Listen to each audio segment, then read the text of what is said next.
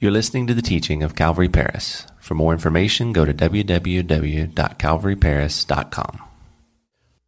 Amen. 2 Corinthians chapter 3 tonight in your Bibles. We're looking at the source of sufficiency. The source of sufficiency, if you want to take notes. There was a pharmacist in a town drugstore who overheard a teenage boy talking on a cell phone while he was waiting in line to pick up, prescri- up a prescription. And the pharmacist couldn't help but eavesdrop and to overhear the conversation. And the teenage boy was saying, Hello, sir. I was calling just to see if you needed anyone to mow your yard and keep it up for you. Oh, oh, you already have someone? Okay. Well, is he adequate? Oh, oh, he is. Okay. Well, thank you. I was just checking, said the teenager. And the pharmacist, when he got up to the front to the register, he said to the boy, Hey, sorry you didn't get the job, son. And and the boy looked at him, the teenage boy, and he said, Oh, no, sir, I've already got the job. I was just checking up on myself. He's checking up on himself. We need to check up on ourselves sometimes. And, and tonight, the Bible is going to do that for us. The Bible is like a mirror. We see ourselves in it. And in the Bible, we see human beings just like us, with weaknesses just like us, who fail just like we do. And it can be such an encouraging thing as we realize that some of these people are now in the hall of fame when it comes to the spiritual things of this life. They're the hall of faith. And, and, and so it gives us hope to go, well, if they made it, maybe there's hope for me too.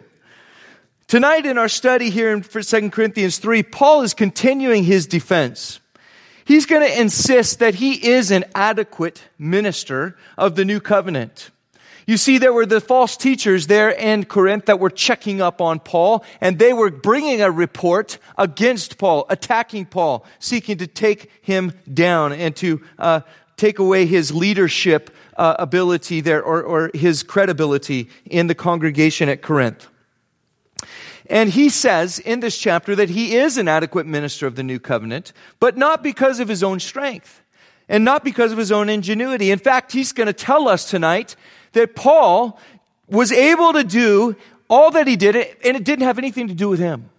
It didn't have to do with his own gifting, but it was all because of God's work in him. And so, again, as with chapter 2, Paul is really opening himself up to the Corinthians tonight. And he's sharing his heart with them and with us tonight. And he wants them to know how sincere he is. He wants them to know and to understand that the source for his sufficiency, for his amazing life that he lived, is found in the power of the new covenant. The power of the gospel, in other words. So, as we study through this passage tonight, I want to pray that you would be encouraged by what we learn. That is, that the source of our own sufficiency as people doesn't come from us, but rather that we, and, and, along with Paul, are made competent ministers of the new covenant because of God. And we're going to see that right now. That's, the, that's what Paul is going to be talking about here in chapter 3. So, because of these false teachers, he's, he's, uh, uh, he's basically standing up for himself and he's defending himself as an apostle. And the first reason that Paul offers for his competency as a minister of the new covenant is that he has been commended by the Holy Spirit's work in the lives of those there in Corinth. So look at verses 1 through 3 with me tonight. And we read this Do we begin to attain, or, or do we begin again to commend ourselves? Or do we need, as some others, epistles of commendation to you or letters of commendation from you? For you are our epistle, written in our hearts, known and read by all men. Clearly, you are an epistle of Christ, ministered by us, written not with ink, but by the Spirit of the living God, not on tablets of stone, but on tablets of flesh, that is, of the heart. And could I get you to advance to the next slide back there for me? It's not, work, not advancing for me. Thank you. So, first of all, Paul is saying, Hey, I'm a competent minister because the Holy Spirit's work in your lives is my letter of commendation. He's mentioning a practice here in verses 1 through 3. Paul is mentioning a practice that was common in those days among the Greeks and the Jews. They would often carry a letter that would permit them to be received with hospitality in their travels. Uh, and Paul is stating a rhetorical question here that expects a negative answer. Paul, the founding father of the church of Corinth, it's absurd to think that he would need a letter of recommendation or a letter of commendation to, to show up in Corinth. It's absolutely absurd. And he's telling them that. He goes on to tell them that, hey, listen, I don't need a letter because you yourselves are the letter of commendation for me. The Corinthian church, in spite of all of its carnality, in spite of all of its problems, was still a genuine work of the Holy Spirit. And I find that to be very encouraging. Even though there was division, even though there was sexual immorality, even though there was selfishness, marital problems, there was false teaching being spread, this church was still God's church. It's still God's work. And there was a genuine work of the Holy Spirit happening at, the core of what was happening there. And that was evident because of the changed lives.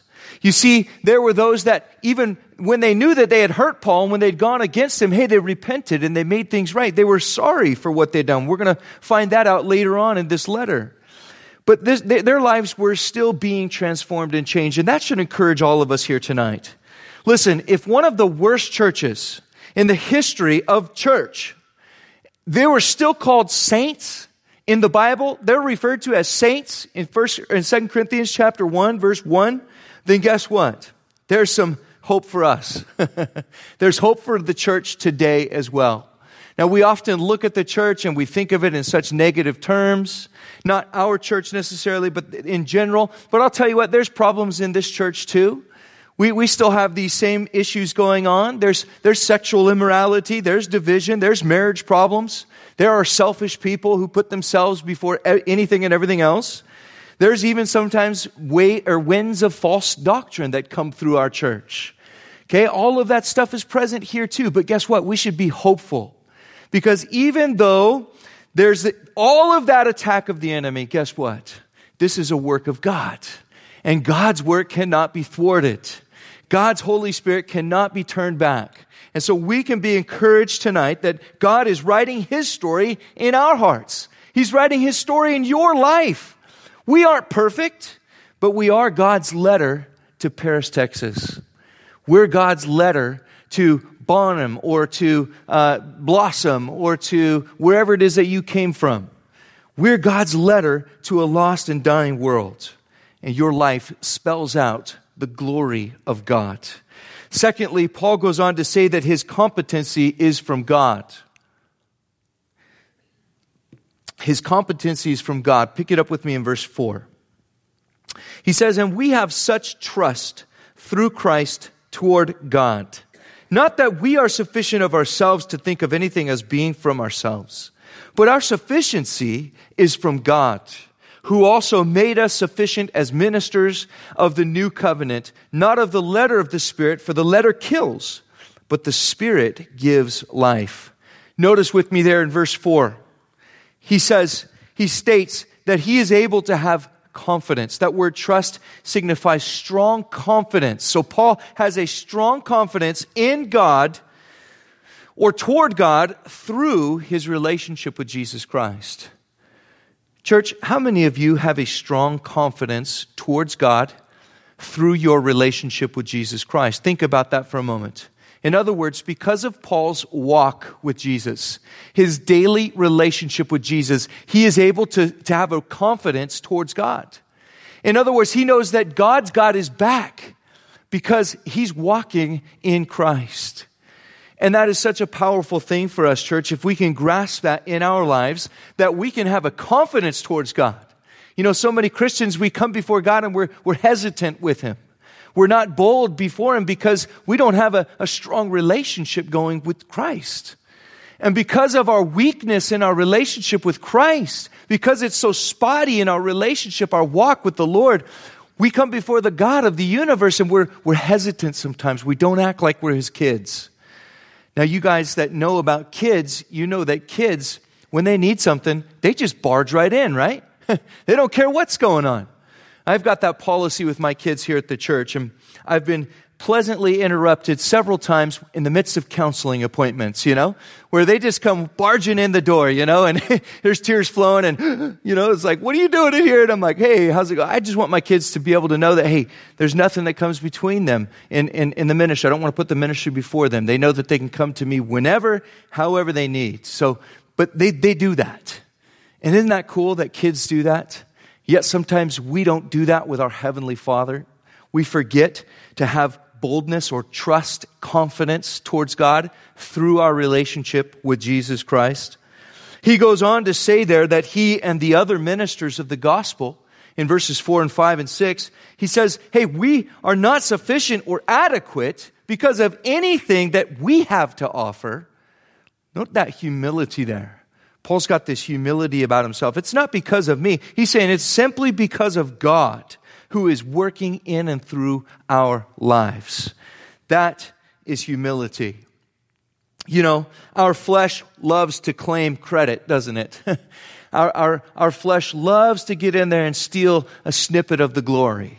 We love to step in and to say, well, I did this or I did that or, or I'm so important they couldn't have done this without me or the church really is dependent upon me to, to move forward and, and things like that. That's really sometimes the attitude that we have. We might not voice it that way. But we all struggle with that internally, I think, that, that motive or that, that, or that selfishness that wants to be more important sometimes than we really are. But Paul here is expressing a beautiful humility of heart. He says, Hey, we're not adequate in and of ourselves for the ministry that we've been given. In fact, if it was up to me, it would all, it would all crumble and fall. I, I, I chuckle there because we often find ourselves saying that in our staff meetings on Monday mornings here at the church. Our staff meets for two hours on Monday mornings. We block that out. That's my time to pour into them, to disciple them, and to hear from them and talk, and we fellowship. But you know what? It's an awesome time because none of us really knows what we're doing, and that'll come out sometimes. You know, I love the conversations when I really don't know how we're going to get this done. We really don't know what we're doing. We better just be praying harder, you know, because we, if God doesn't show up, we're toast. We're, we're through, you know. But that's kind of Paul's heart here. He, he, not that he was disorganized or that he was, you know, a loser or something like that. But, but, but he's just saying, look, we know that anything good that's happening, it's happening because of God's grace. It's happening because of God's power through our lives.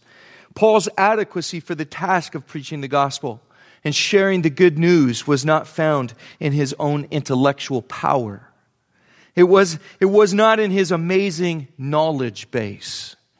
Okay, Paul didn't get these things done because he had graduated from Rabbi Gamaliel's school.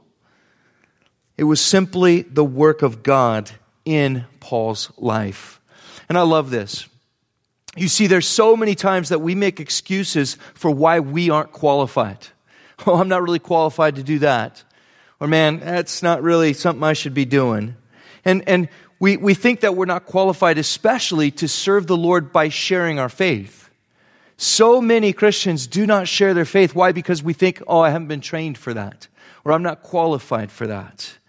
But we think that we have to somehow you know, get qualified or find a skill set or learn something to be a minister of the good news of Jesus Christ. But according to the most qualified missionary, according to the, the, the, one of the best gospel preachers in the world, in the history of Christianity, according to one of the best church planners and all around godly guy, he says he wasn't adequate in and of himself to do anything related to spiritual ministry.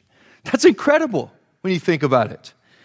According to him, it was his relationship with God. That was his qualification. His qualification came from God and not from men. It was God that enabled Paul to do what he did, to go where he went, to suffer what he suffered, and to preach the good news. Speaking of preaching the good news, has anybody read about the young man from America, John Chau, who was killed recently this last week while he was trying to spread the gospel to the Sentinelese on a, on a small island there off the coast of India. Anybody heard of that?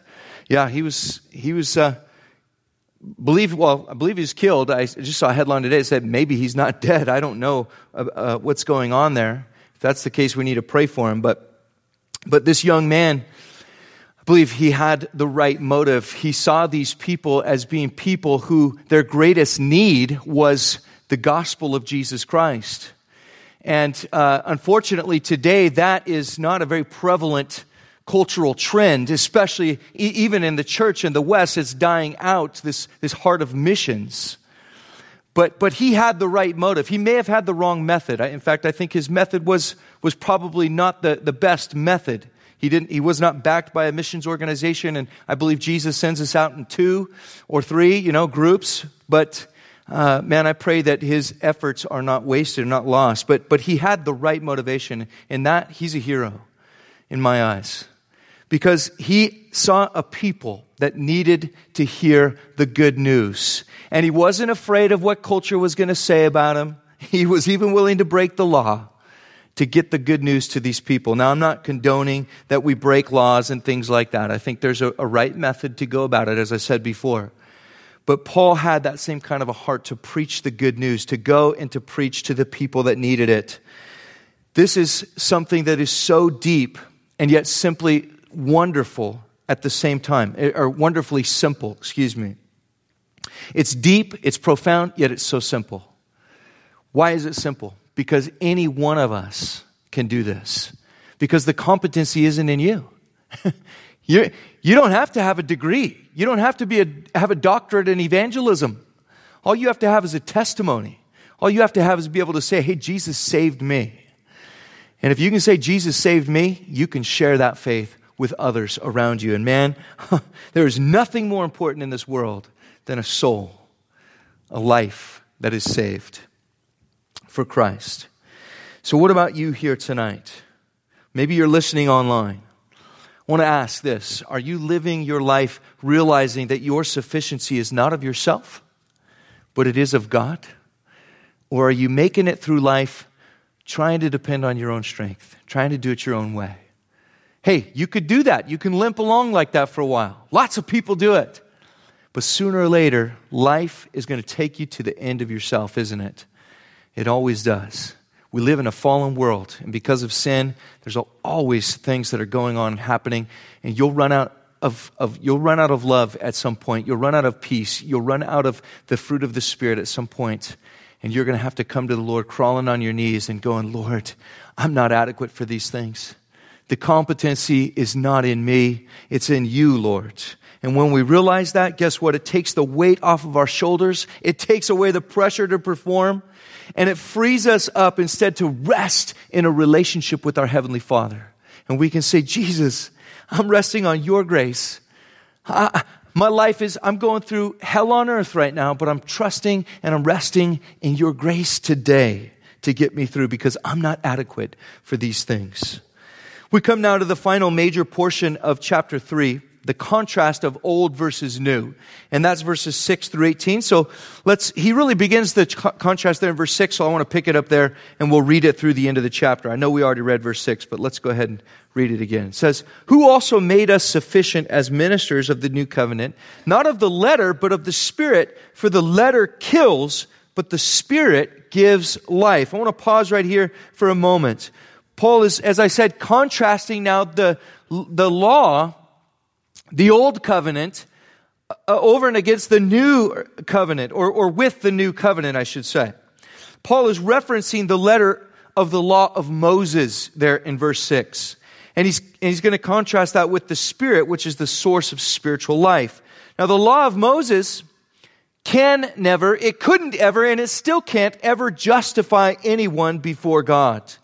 Because if a person fails to obey even one of the commands of the law, then they become guilty before God of failing to keep the whole law, according to James 2:10. So actually, let me I should say this. The law could justify you if you kept the law perfectly for your entire life. Problem is there's only one man who's ever done that. That's Jesus Christ, right? And he did that so he could be a substitute for all of humanity on the cross because he's the only one who fulfilled the law in its entirety. So the law only condemns, it only leads to death, not to life. On the other hand, the new covenant is characterized by security that we have, or that the Holy Spirit brings to those who place their faith in Jesus Christ to save them, not by themselves, not by keeping the law, but by faith in Jesus Christ. Let's keep going in verse 7.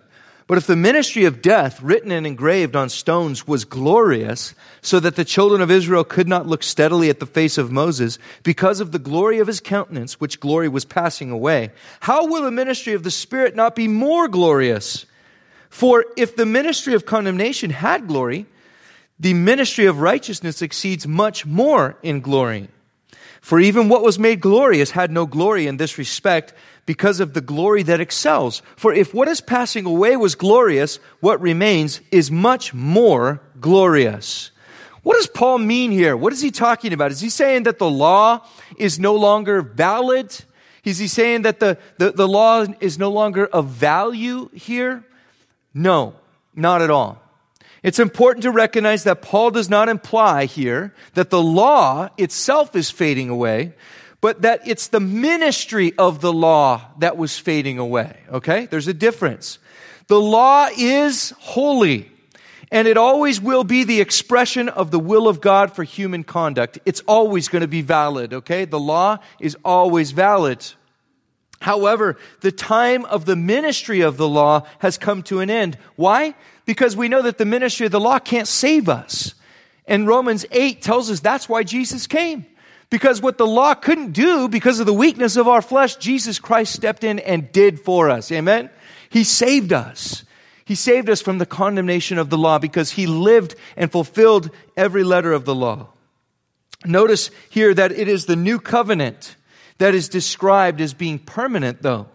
And because of this, it is now superior to that which was fading away the ministry of the law. The covenant of the law has been superseded now by the covenant that is based on Christ's death and resurrection. Okay?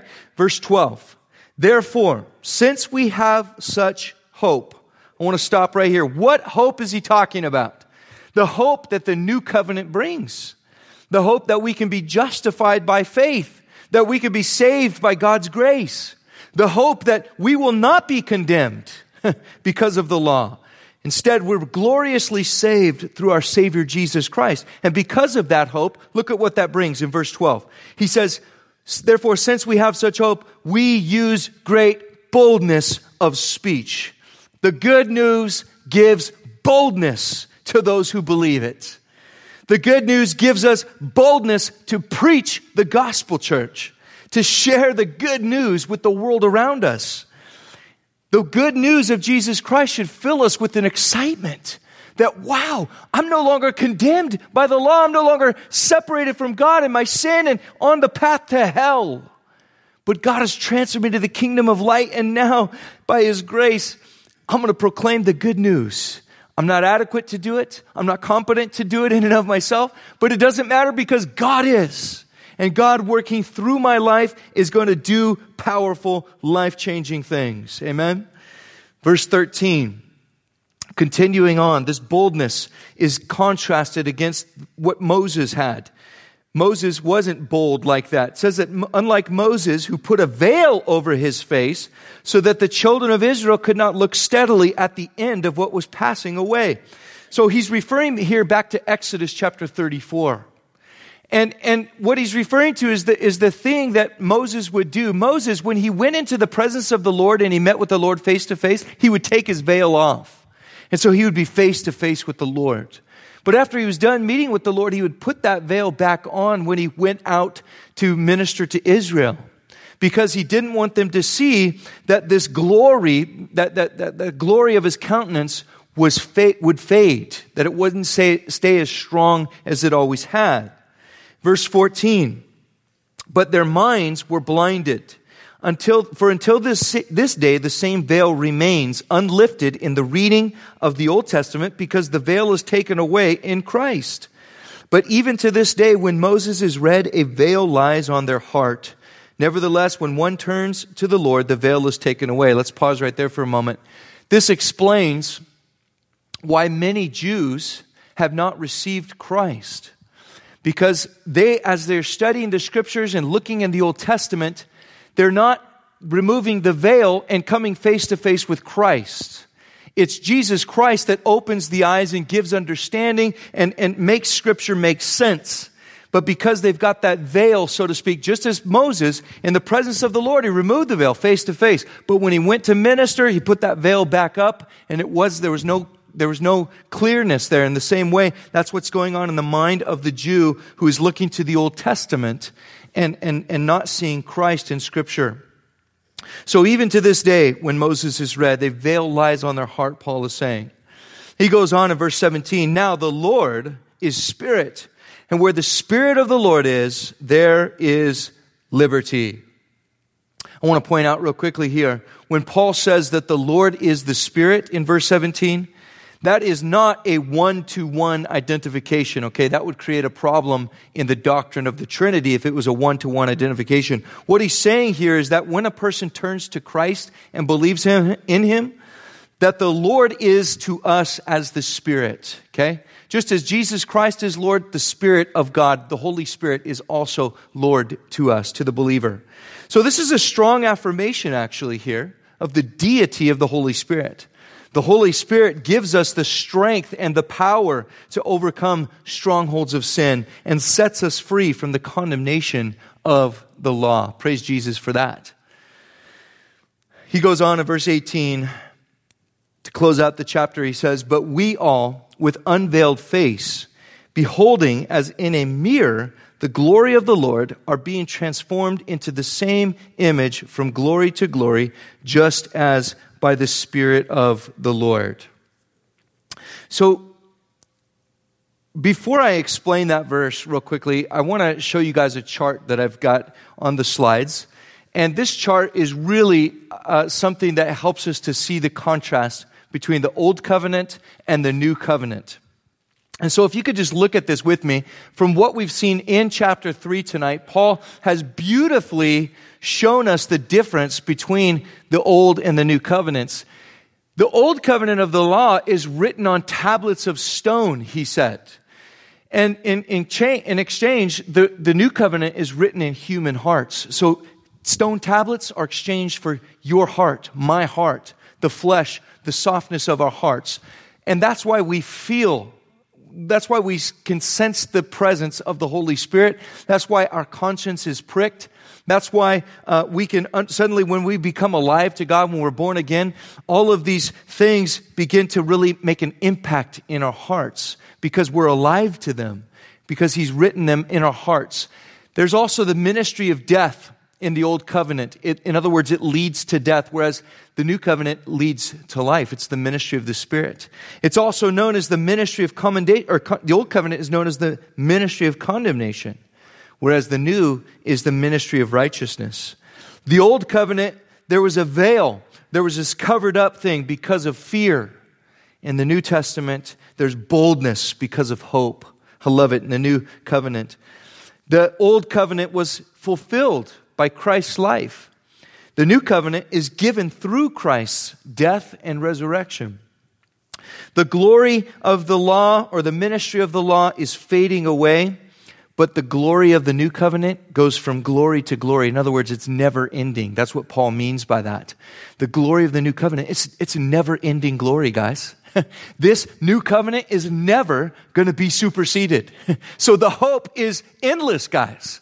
And the hope is real. It's better than anything the world has to offer to us. Um, the, the amazing new covenant, covenant is comprised of at least three core elements that Paul uh, recognizes here in this chapter. The first is the cornerstone. The cornerstone of the new covenant is Christ Jesus himself. So it's made in his blood, this new covenant. It's sealed through his suffering and death on behalf of the world. So, so get this, guys. There's a covenant. A covenant is a pact it's a contract, so to speak.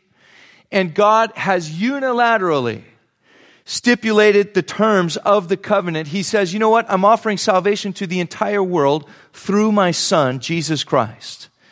It's yours for the taking. This unilateral, uh, uh, uh, conditional covenant meaning that God stipulated all the terms for salvation and completed the work of salvation on the cross. Jesus Christ is the cornerstone. But secondly, it has as its capstone freedom to the person who is in Christ, the person that trusts in Jesus.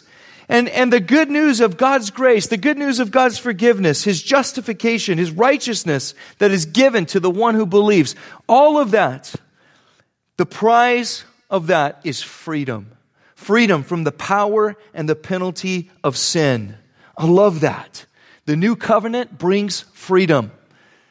I am so thankful for that in my life. The freedom to, to, to say, you know what, sin? You had a hold on me. You used to control me. I used to have to do what you wanted, but now you don't own me anymore.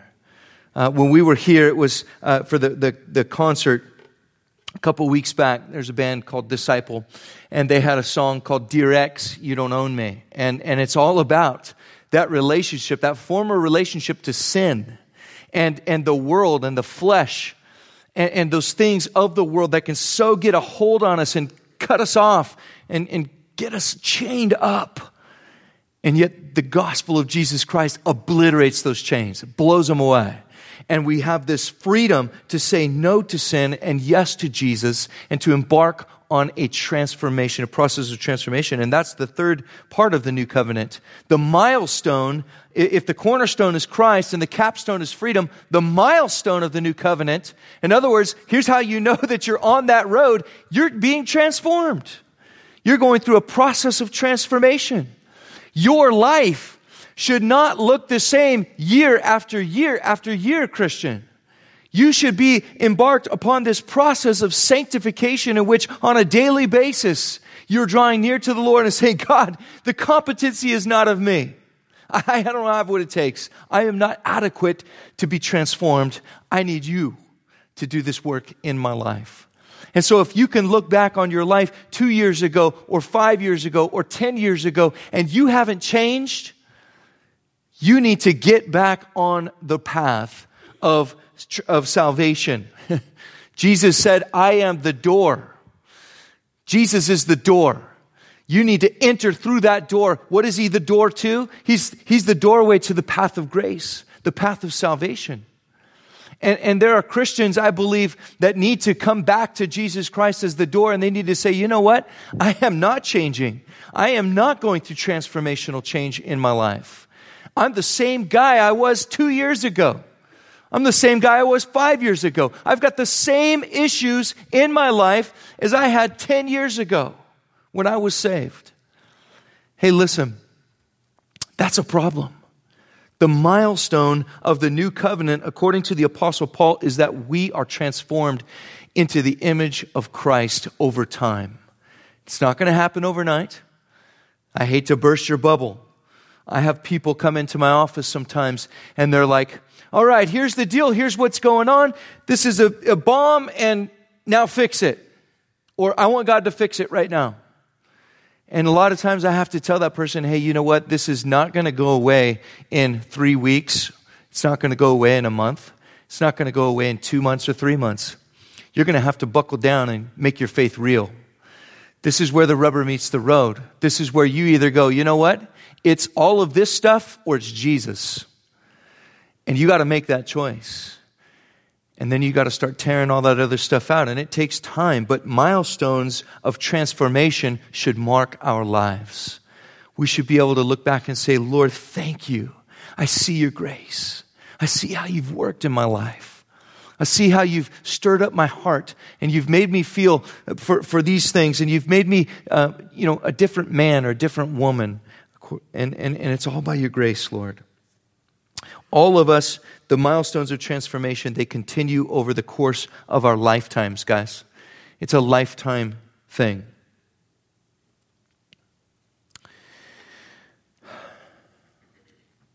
Sometimes one of the toughest times in life is at the end.